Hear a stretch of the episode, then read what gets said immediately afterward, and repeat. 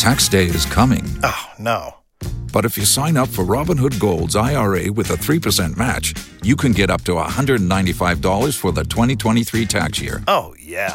Sign up at Robinhood.com slash boost by tax day to get the biggest contribution match on the market. Subscription fees apply. Investing involves risk. 3% match requires gold for one year from first match. Must keep IRA for five years. Robinhood Financial LLC member SIPC. Uchumi na Biashara Podcast.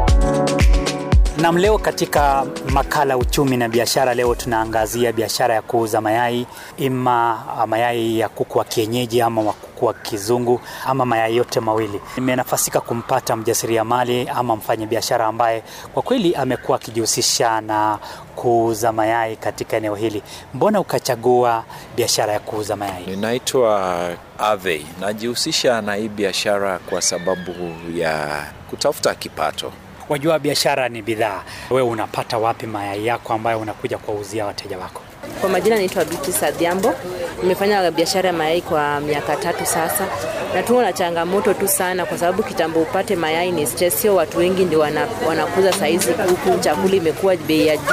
Sasa tunaenda maili saba kwa nonok ama tunaenda nini Moist Bridge kutafuta, na kitambo itafute kuanzia asubuhi hadi jioni ndio upate, na sio kwa mkulima mmoja aende apate mbili, tano, ishirini, kumi. Kitambo itafute ni stress. Wakati mwingine tunatoa mayai Uganda. Hapa Kenya mayai ina changamoto, manake kupata hapa mayai nabidi nilipe hela mwingi mno. Kule Uganda si mbaya, bei ya wholesale Simba yanapata na shilingi mia mbili hapa ni tunamoja moja saizi ni mia nne hamsini tunachukua na 38 ama 370 na kitambo uichukue pia una, unakata gari iko hapo elfu mbili. Tulikuwa tunachukua kama kreti mia tatu utamaliza nayo one week na sahizi huwezi maliza one week unamaliza two weeks ndio umalize. Na ni ile ya mkopo pia. Sasa ni ngumu sana. Tunaani tunapambana tukimaisha Nini hicho ambacho kinachangia, ikizingatiwa kwamba shirika la afya duniani WHO imesema kwamba kila binadamu awe akila mayai 180 kwa mwaka, lakini hapa nchini, wewe au mimi au Mkenya mwingine, inabainika kwamba sisi hula tu mayai 36 37 kwa mwaka. Mbona uraibu wa kula mayai hapa nchini iko chini? mayai hapa Kenya, usalishaji ni gharama, manake vyakula vya kuku iko bei ghali. Hiyo ndio inafanya wakulima watuusie mayai kwa bei ya juu. Kule Uganda vyakula vinapatikana kwa njia rahisi. Wakenya ni watu wangependa wapate mayai, wause mayai na kukula mayai haijetupata sana. Umeibiwa swala nyeti sana kwamba Wakenya wengi wanazalisha mayai kwa sababu ya biashara tu, ukilinganisha na taifa la Uganda ambapo wale wafugaji wa kuku pale vijijini tu wanafanya hivyo kwa sababu ya mapenzi ya kuwafuga wale kuku. Ile tamaduni yetu ya kuwafuga kuku na kupata mayai pale vijijini, mambo yalikwenda kombo lini? Nilipokuwa kijana mdogo miaka saa themanini tulikuwa tunafuga kuku ya kiasili. Hata kuku zingine ilikuwa inataga mayai msituni, baadaye inalalia kule msituni, narudi kama imeangua vifaranga mwingi sana, lakini muda ulipobadilika tukawa tumewacha ya kienyeji kidogo, tukaambiwa ya kienyeji imekuwa improved, kuku ya grade manake itatega mayai mingi ya biashara. Sasa wale wateja wako wanapendelea ya kienyeji ama yale ya kisasa? Wateja hapa Kitale unapata mayai ni mayai, ni wachache wale wanapendekeza kula mayai ya kienyeji. Mayai ya kredi ndio inanunuliwa sana. Nani hununua mayai yako? Wateja ni mahoteli wananunua, inakuliwa kwa wingi. Kwa kipindi chote ambacho umefanya biashara hii, bei ya yai moja imekuwa ikiongezeka na juu ilikuanga shilingi kumi na mbili sahizi imepanda na shilingi tatu Wakati nilianza ilikuwa shilingi kumi, sahii ni shilingi kumi na tano. Ukiona hiyo tofauti sio kubwa sana. haitembei vile kwa sababu wananchi wana pesa Tunagumbana pia na changamoto mwingi, usafirishaji wa hiyo mayai. Wakati mwingine labda usipoweka mayai vizuri,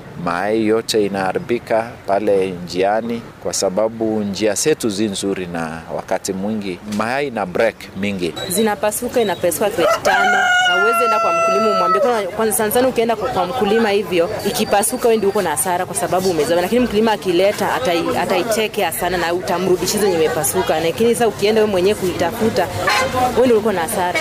Tukinunua mayai ya kienyeji tunaogopa labda tusiwe mayai ambayo kuku imelalia imeharibika, so ina changamoto mwingi. Pia wesi wa kuku ni wengi mno, labda ilikuwa ni kuku ya mayai, uzalishaji wa mayai inakuja chini. Kuna utafiti ambao ulifanywa na chuo kikuu cha Alberta mwaka elfu mbili na kumi na nne ambapo wanasema kwamba kuku wa wastani umekuwa ukiongezeka kwa kimo kwa asilimia mia nne hivi. Je, kuna uwezekano kwamba kimo chake kinapoongezeka hata kiasi cha yai pia kinaongezeka ama kinasalia vile vile? Kiasi ya yai inaongezeka kimo inapoongezeka. Wale wateja wako wanapenda mayai gani, madogo, ya wastani ama makubwa? Wateja wanapenda mayai wastani. Mbona? na hiyo ndio mayai tunauza. Nadhani ni usoevu. Wakati mwingine wanakutana na mayai kubwa, lakini hawaamini sana, wanasema ni GMO, wanashuku na dhana inabadilika, wanaogopa wasije wakaangukia vyakula ambavyo vitaleta ugonjwa. Katika kila biashara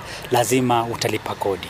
Kodi iko namna gani? Kwa kweli kodi ni changamoto ngine. Kwa mfano ukileta kreti mia moja wanakuambia ni shilingi kwa kanjo, wanakuambia wanataka shilingi kumi kumi, na shilingi kumi kwa kreti mia mbili utalipa elfu mbili na ukileta kreti hamsini, hata kama mkulima inaogopesha hata mkulima kuleta hapa hivi mayai. Sasa inabidi ujitafutie wewe mwenyewe. Kama tunalipa license, utalipaje tena mayai yako? Unalipia ground rent nini? Hakuna.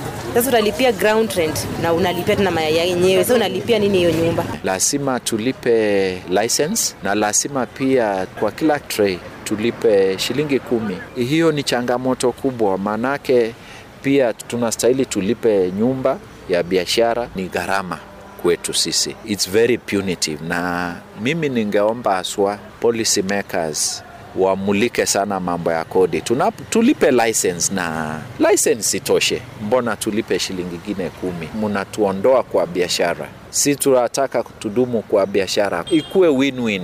Wanapopata kidogo, nasi tunapata na biashara iendelee. Wewe unauza mayai, faida ya kula mayai ni gani? Kukula mayai ni muhimu sana, ni protein, inachangia pia kwa afya. Kuna element inaitwa cholin kwa mayai. Watoto wanapokula ubongo inapanuka na watoto wanaenda shule wakiwa chonjo mno. Pia watu wakubwa wanapata protein yenye haina cholesterol mingi, na ningehimiza sana tule mayai kwa wingi, tukae kama tukae kama Waganda wenye wanafurahia mayai wakati wowote, ama kule Tanzania mayai inakuliwa na chips, ndio watu wapate afya na biashara imarike. Kuna msemo unaosema kwamba si kila mvua samaki anaoga.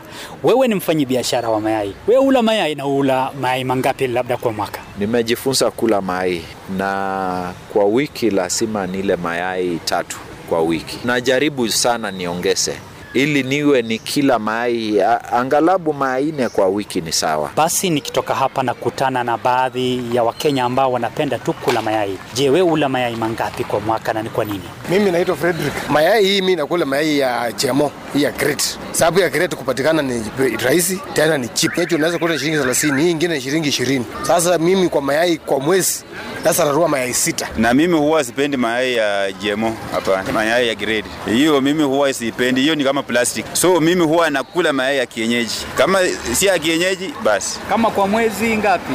Kwa mwezi hivi nikiuma kama mayai tatu hivi imenitosha kwa mwezi, unakula tu yote jumla ndikusaidie Kaka ya ya, kaka ya mayai hiyo. Mimi kushatoka mayai hapa Kenya, waundi wanatumia zaidi, sababu wanaona ni kama tengeneza inakuwa rahisi kushinda mboka ingine. Ni vile vyakula ya mayai imepanda bei, so mtu anaona ya kwamba yeye akishafuka hizo kuku na zinakula zaidi, zinazalisha mayai chache, akipeleka soko wakulaji ni wachache, itakuwa hasara kwa mkulima na wengi wamewacha. Mimi hula mayai, mimi hula mayai ya kienyeji.